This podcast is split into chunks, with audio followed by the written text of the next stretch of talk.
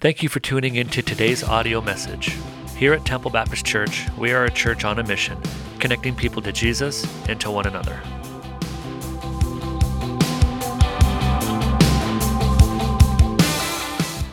Well, good morning, everyone, and happy Thanksgiving to each and uh, every one of you. So uh, grateful that you're willing to share part of the long holiday weekend uh, with us here at, um, at Temple Baptist.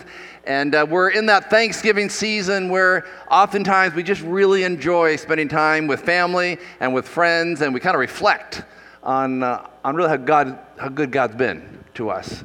And um, certainly we have a great history here. 80 years we've seen God's goodness, God's faithfulness, and especially as we've looked at how God has literally transformed uh, lives and stories that people share confirm just the goodness of God and what He's doing among us. I guess that's why the psalmist could write, you know, I will enter His courts with thanksgiving in my heart, right? That's he could write that because he knew what God had done uh, for him. And uh, many of you could stand up here this morning and just share how God literally transformed your life, how He picked you up out of the miry clay and set your feet on a firm t- foundation, Hey, how He rescued you uh, from sin. I, uh, I heard yesterday was a big day uh, for the Brody family.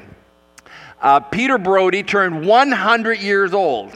And what is significant about Peter Brody? Peter actually was at the original tent meetings in 1938. And in 1938, at that tent meeting, he gave his life to Jesus.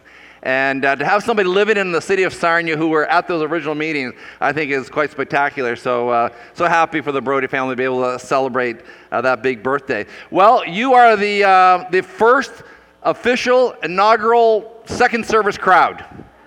So uh, give yourself a hand. You did it. You were able to set your clocks back, give yourself an extra half hour sleep. That's why so many extra smiles this morning. Um, we're thankful for those, though, who got up and came to the 9 o'clock service. I heard that we had 323 at the 9.15 service, so that's very exciting uh, this morning for sure. if you weren't able to be with us last week, we had a members meeting after our service, and I just want to kind of give you maybe a quick update. Uh, we were talking about renovations, and people overwhelmingly very excited uh, about the future, and so we're going ahead and we're starting those renovations. That's why the chapel actually is closed today for our overflow. They're already starting putting the new flooring in. Uh, the painters started arriving on Tuesday, going through the building, and it was agreed that we would um, also renovate our auditorium with new seating and new carpeting. And so over the next couple months, we're going to begin to see a lot of changes happening here. Very excited as we as we really were trying to endeavor to reach a new generation.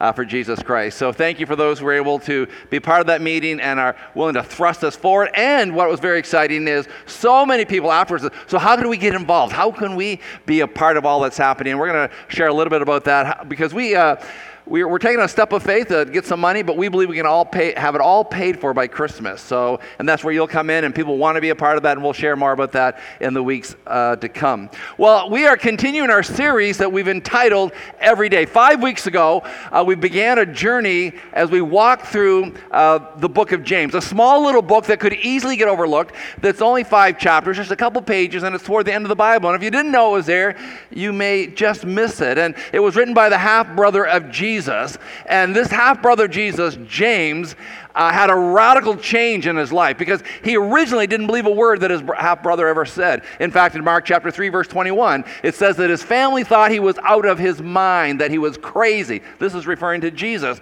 But then James had an encounter with the resurrected Jesus Christ. When Jesus showed himself um, to James, all of James' doubts disappeared, and he devoted his whole life to connecting people to Jesus because he wanted people to know that Jesus had come to redeem lost people. And we've learned that uh, James died a horrible death at the hands of his enemy because he would not recant and teaching and preaching and believing that Jesus had died for the sins of the world. And what I like about this book so much, it is so simple to understand. And what I don't like about the book is it's so simple to understand because when you read it, you know exactly what it's saying. It's so practical, it meets you exactly where you are. And that's why we've said so many times that when you read through the book of James, sometimes it stings. It's like you almost like get a little slap in the face, and it can be uh, challenging very much. And what I like about James is that he's like you and me. In fact, he's writing to people like you and me. He, he asks the same questions that you and I ask. And I think that's why all of us find it so easy to relate to James. And James is filled, it's filled with great advice on living.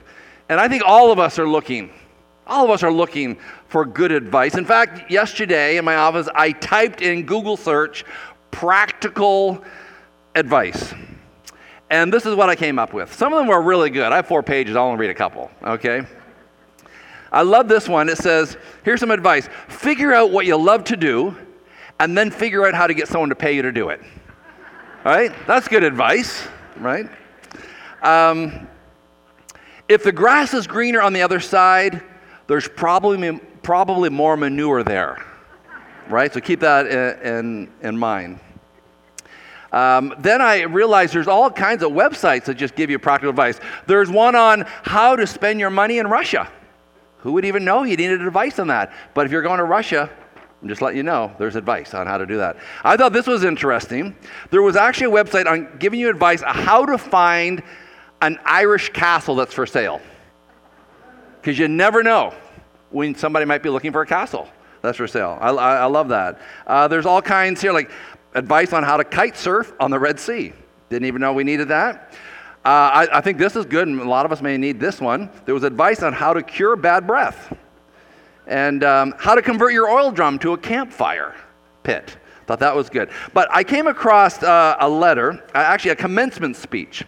It was given at the MIT, which we know is a, quite an, uh, a prestigious school.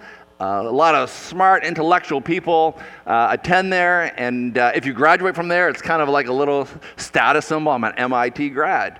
And uh, the commencement speaker gave the speech that seemed so simple, and I thought I would just read some um, clips or, from, from the speech. So he starts with the, uh, addressing the graduation class. He says, Ladies and gentlemen, wear sunscreen. First piece of advice if I could offer you only one tip for the future, sunscreen would be it. The long term benefits of sunscreen have been proven by scientists. He goes on to say, enjoy the power and the beauty of your youth. He says, don't worry about the future. And then he went on to say, oh, yeah, you probably should worry about the future. Then he says, um, don't be reckless with other people's hearts.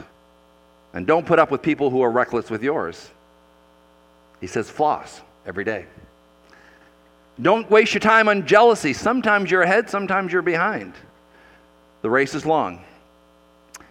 Remember the compliments that you receive and forget the insults. Keep your old love letters, throw away your old bank statements. Be kind to your knees. You will miss them when they are gone. Get to know your parents. You'll never know when they will be gone for good. And he goes on, travel and, and different stuff like that. And, I, and as I read through that speech, I, I couldn't help but think to myself, it's full of practical advice. It's simple to understand, no big fancy words. It connected with his audience. And isn't that true with the book of James? Simple words, not complicated, easy to understand, and practical advice for those who are genuine followers of Jesus, not just fans of Jesus, but followers of Jesus. And in chapter one of James, of course, he kind of just gets down right to the, uh, to the heavy um, things of the heart and of people, practical issues, because he first he talks about trials and he says all of us are going to have trials. Nobody's exempt. But what he does, he tries to challenge us to say, but how we think about trials, we, we need to kind of change our thinking. Because so often when hard times come our way, the first thing that we come up with is, God, why? Why, why would you allow this in my life? I mean, I thought, I thought once I followed you, life would be a lot easier. And I, it seems like you abandoned me because of hard times. And James is saying it's time for us maybe to rethink how we look at trials. Uh, it's not just difficulties that come into our life that's ruining our comfortable lifestyle. James says, actually, what God is doing is amazing because He's shaping you and He's molding you to be everything that you need to be. And James reminds us that God is always working behind the scenes of your life. Why? For your good and for His glory. That's why we can be confident even when those hard times come, even when trials come. God is at work. And then James dealt with temptation and, and how we're supposed to uh, deal with it. He, he talked about the subject of comparison. He talked about self deception. He talked about being a hearer of the word. I mean, a doer of the word, not just a hearer of the word. He, he talked about what genuine faith ought to look like. He talked about how vibrant faith produces a righteous lifestyle. He talked about how a vertical relationship needs to have a horizontal expression. Chapter one was packed with so much. That's why it's taken us a month to get through chapter one. But today, we're starting chapter two. And I hope you're ready to dive into chapter two. So if you have your Bibles or some kind of electronic device that you can follow along with, turn to James chapter two. James chapter 2. And as we're going through the book of James, I feel like James is answering a question that people have today. People had it 500 years ago. People had that question a thousand years ago. People had the question 2,000 years ago. Is, is my life supposed to be actually different once I have an encounter with Jesus Christ? Once I know Him as my personal Savior, once I've invited Him into my, into my life to forgive me my sins, should there be a difference? Or is it really just a get out of, you know, hell free ticket? Or is there something going to be different about my life? And James makes it very clear, by the way, when you've had an encounter with Jesus, everything changes in your life. It's impossible to remain the same. Things change inwardly and they change outwardly. That is why we've called this series every day because our faith was designed to be a part of our everyday life. It's supposed to affect the way that you treat your wife, your faith. Your faith ought to um, affect how you, how you treat your husband. I mean, if you're in a dating relationship, I mean, your faith ought to, ought to affect how you, how you treat your girlfriend or, or your boyfriend. It's supposed to affect the way that you engage with your coworkers. It's, it ought to affect the way that you interact with your neighbors. It's meant to affect how you raise your children and love your children and teach your children. It's an everyday faith that James is talking about. See, our faith was never designed to be only a Sunday faith.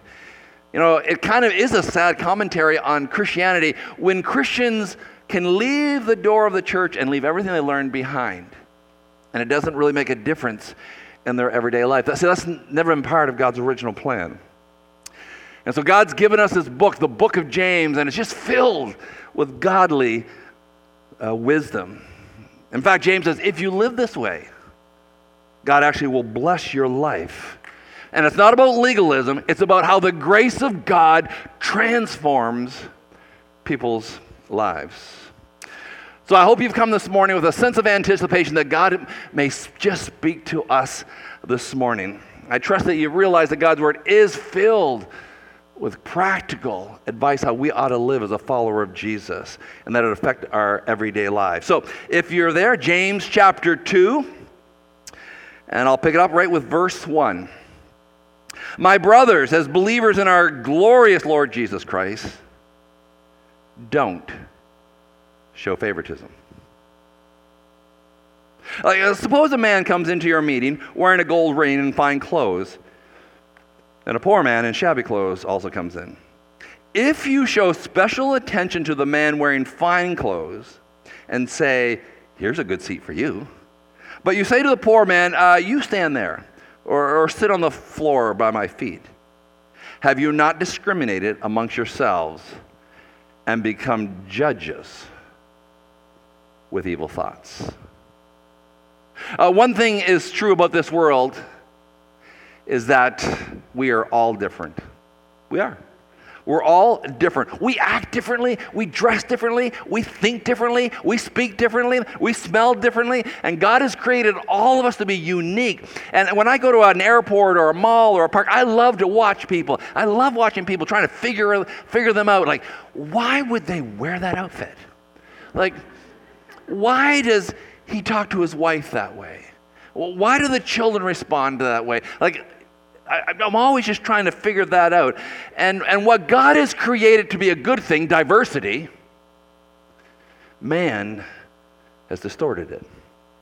Man has made it an issue when people look differently, or act differently, or think differently.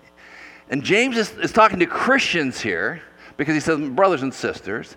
And he, these are brothers and sisters who are living in a very chaotic, troubling, troubling, uh, tumultuous time in history, much like really we are living in today.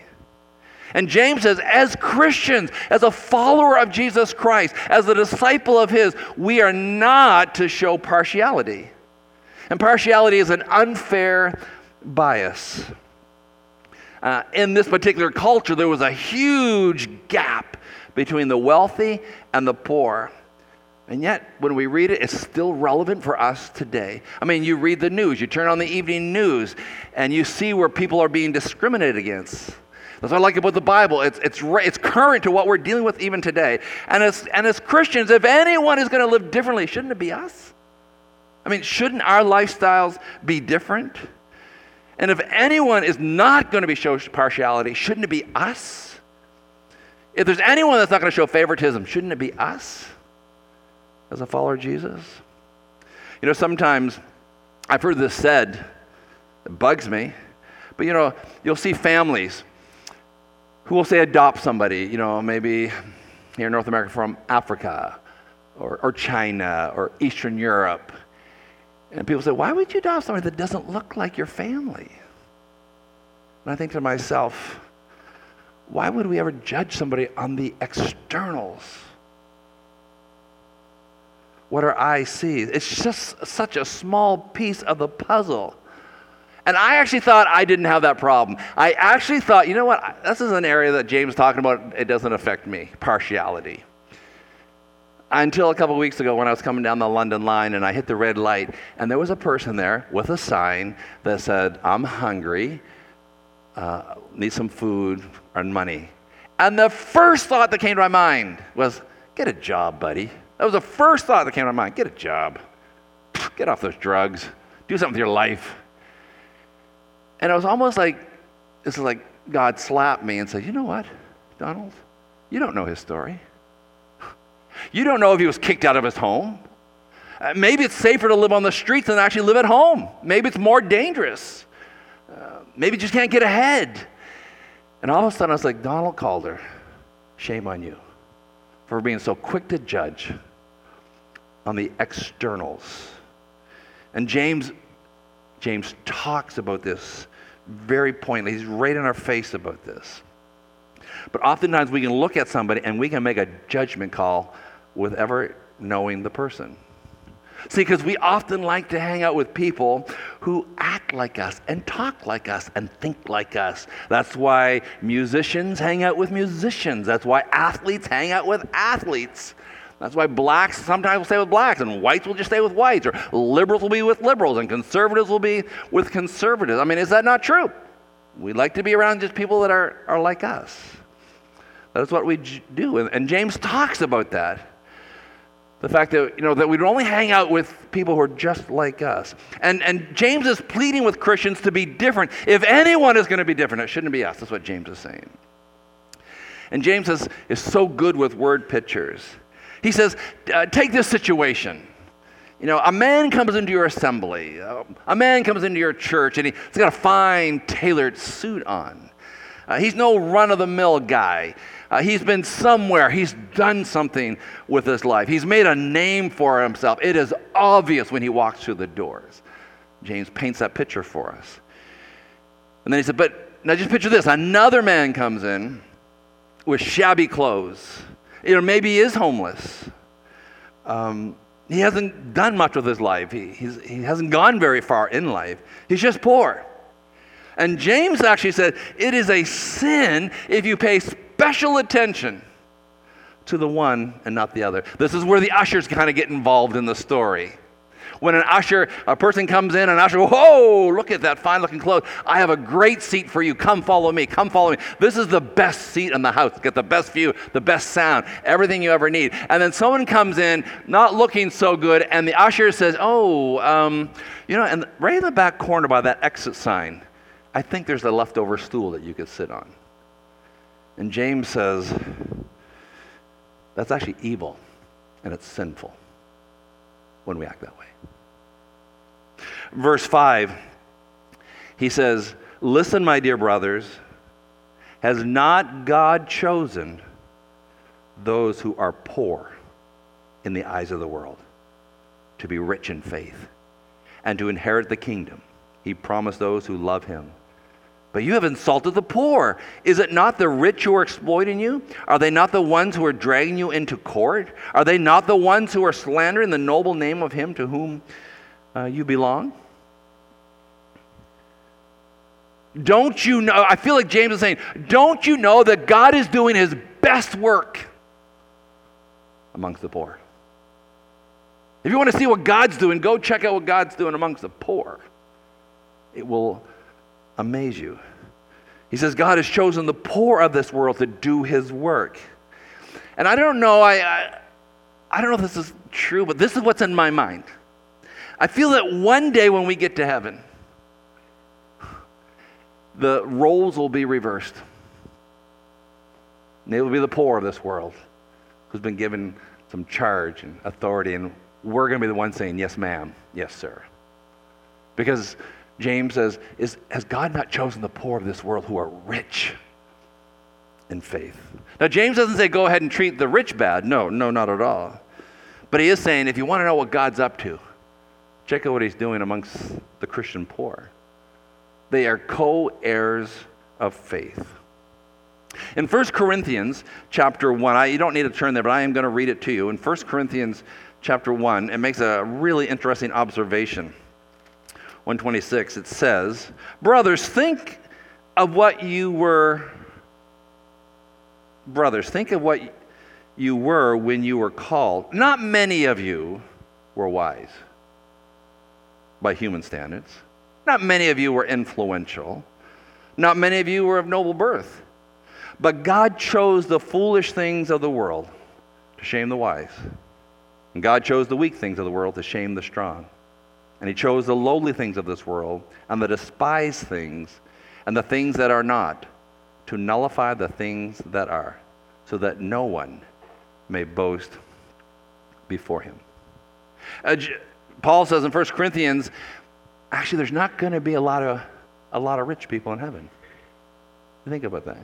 Not going to be a lot of rich people. So if you find yourself here this morning and you're fairly well to do and God's blessed you financially, count yourself very fortunate that God has opened your eyes to the truth. Because it's so easy to be self deceived by wealth. I mean, you kind of look at Hollywood. Every now and then you'll, you'll hear of a person who is a person of faith, but it's just so easy to put all your confidence in what you've been able to accomplish your wealth, your influence. You've made something of yourself. And James says there's not going to be, or Paul says there's not going to be a lot of people like that in heaven. So if you're here this morning and God has blessed you, be very grateful. Queen Victoria, I remember learning this when I was in junior high. Queen Victoria was recorded to have said, I'm so thankful for the words, not many. Because it said, Paul says, not many of noble birth. She says, I'm so thankful. And it doesn't say not any of noble birth. But there won't be many, Paul says. Now, this guy is a somebody. He's walked into the church. This guy has a reputation. This guy has connections. And, and James would be very careful how you treat that person. Because partiality is actually a wrong value judgment. And there is none with God. And James says, neither should there be any with his children. So, what's the solution? We'll look at verse 8. If you really keep the royal law found in Scripture, love your neighbor as yourself, you are doing right. But if you show favoritism, you sin. And are convicted by the law as lawbreakers. For whoever keeps the whole law and yet stumbles at just one point is guilty of breaking all of it. For he who said, Do not commit adultery, also said, Do not commit murder. If you do not commit adultery, but you do commit murder, you have become a lawbreaker. James is saying the royal, the royal law. The royal law to love your neighbor. That's kind of the law that's above all laws. Love your neighbor. How how different it would be if we lived out that love your neighbor. How different that would be is if we were characterized, literally characterized by love. You know, in Matthew chapter 22, the Pharisees are asking Jesus all kinds of questions. And they say, Jesus, what is the greatest commandment? He says, to love the Lord your God with all your heart, with all your mind, with all your soul. And then he says, and the second great commandment is to love your neighbor as yourself. The royal law. 1 Corinthians chapter 13 says that love uh, will fulfills the law. I mean, the law of love, I mean, it, it doesn't hold on, it doesn't harbor onto those hurts, it doesn't rude, it's not selfish. And that's what James is talking about here. And it's like God is saying, there, if, we, if we would live under this one rule, there would not need, there would be no need for any other rule. If we live by that one rule to love your neighbor as yourself, we wouldn't need all the other ones. We need all the other laws in this land because we don't live out what it is to love your neighbor. Love is, a, is righteousness in action. It has nothing to do with feelings. It's all about action. And so James really hits it hard here. You know, racism. James addresses it right here. He says, You think you're better than another race. He says, Actually, that's sin. The sin of partiality, James says, he, well, he's talking about adultery and murder. Very interesting that we, because we would think, well, that's a lesser sin. You know how we all have our own levels of sin. Like, this is a bad sin. This is, ooh, that's a bad, bad sin. Well, this one's not so bad. So we think partiality, showing favoritism. Well, is that that bad? And yet, James, when he's talking about it, to show us the, the, the seriousness of it, I, I, find it interesting that he uses adultery and murder to talk about basically not being a racist. See, they're all interconnected. That's why James says, if you're not a murderer, but you're an adulterer, well, you've broken the law. Or if you're an adulterer, not a murderer, you've still broken the law. It's like if you were hanging over Niagara Falls and you're hanging by a chain for dear life, and link number 12 lets go, well, you, you, you fall to your death. But let's just say link number 12 is nice and strong, but it's link number 2 that lets go. It's the same results. And that's what James is trying to say here whether you're a murderer or adulterer or you're one who shows favoritism and racist, he says you're guilty of being a, a lawbreaker. And James wants us to, to take this serious as to what he's talking about here. And I know sometimes people will say to me, I've heard it, well, that's just the way that I was raised. That's how I think. I was raised to be a racist. I was raised to think less of other people. And James said, but as a follower of Jesus, that is not to be our characteristic. We're to, we're to live completely different. In, in verses 12 and 13, it says, Speak and act as those who are going to be judged by the law that gives freedom, because judgment without mercy will be shown to anyone who has not been merciful. Mercy triumphs over judgment. So speak and act. Don't just talk and listen. Mercy, he says, will triumph over judgment. There is a day that we will all stand before God. And I don't even fully grasp what James is saying here, but he's saying that you're going to be judged by the mercy that you have extended to others. And I don't know about you, but I want the mercy of God extended to me.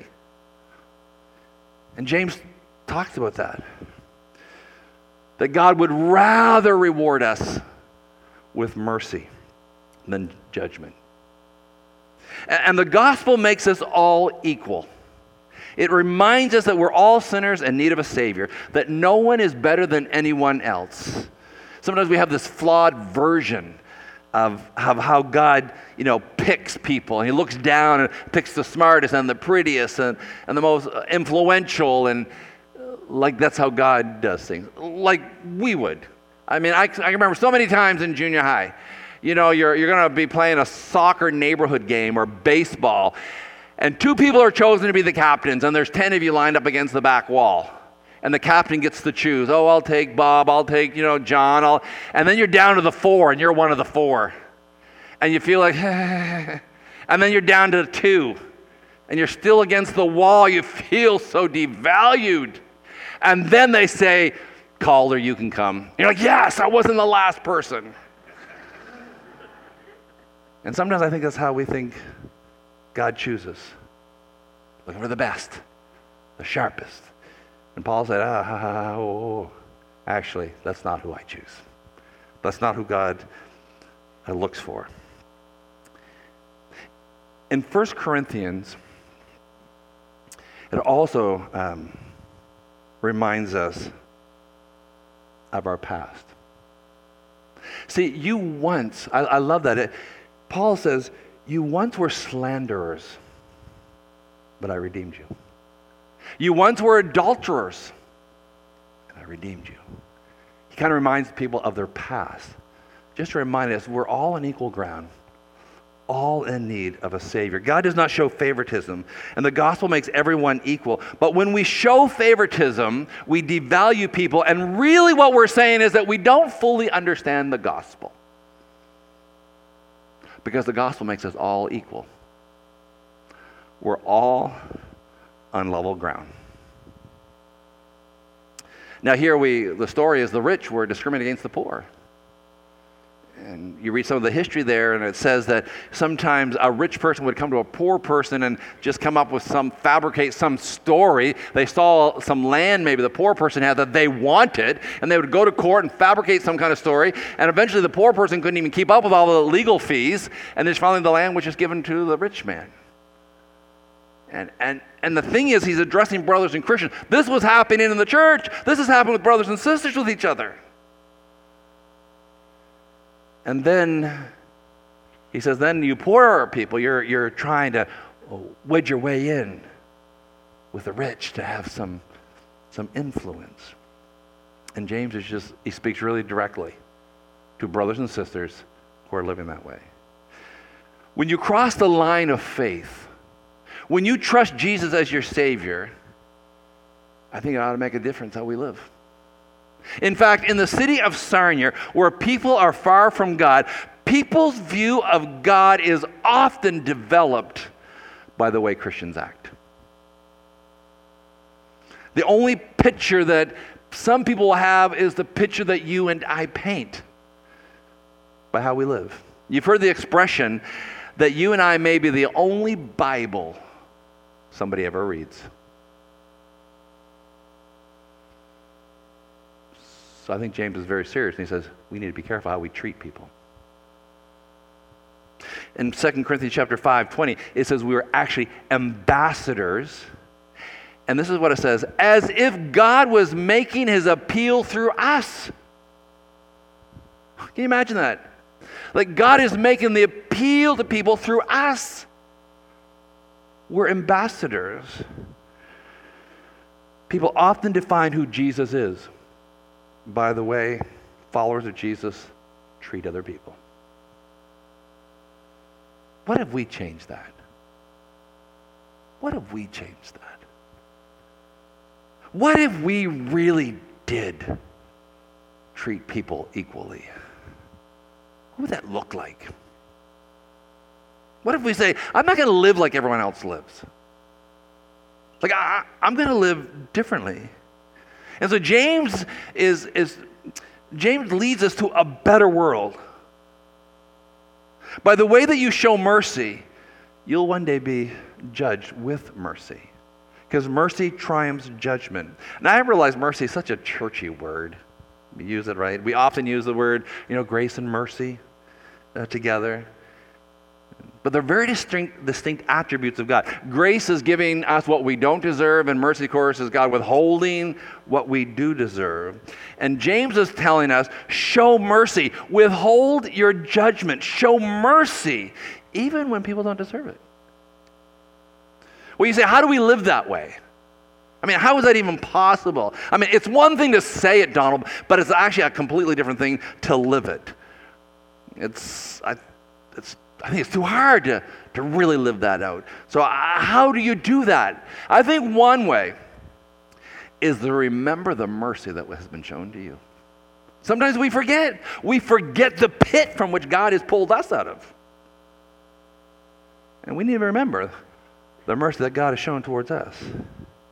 Sometimes I think every morning we need to, to repreach the gospel to ourselves over and over again that we were sinners and everyone needs God. Everyone. But God, who is rich in grace and mercy, rescued us from sin. And because of God's mercy, He withheld His judgment on us. And He withholds His punishment. In fact, He poured it all on His Son Jesus. That's why it was such a horrific day for God the Father, because He poured in all His wrath that should have been extended to us onto his son when Jesus died on the cross. And the mercy that we have received ought to lead us to the place where we show mercy to others. Be able to come to a place where we don't cast judgment so quickly by the externals, but we show mercy. James says it very plain and simple mercy triumphs judgment. I love what Tim Keller, a pastor, a Presbyterian pastor in New York, he says, a merely religious person, right? A merely religious person who believes God will favor him because of his morality and respectability will ordinarily have contempt for the outcast. You know, I've worked hard to get where I am, and so can anyone else. Uh, that's the language of a moralistic heart. Goes on to say, I am only where I am because of the sheer and unmerited mercy of God. I'm completely equal with other people. That is the language, she says, of the Christian heart. A sensitive social conscience and a life poured out in deeds of mercy to the needy is an inevitable sign of people who grasp the doctrine of God's grace and God's mercy. So love others like people Jesus loved them. I know that's such a cliche. Oh yeah, love people like Jesus loved them. Kind of cliche, but it doesn't lessen the doesn't lessen the power of its truth. It sounds so churchy. Oh, just love people like Jesus loved them. Kind of rolls off the tongue so nicely.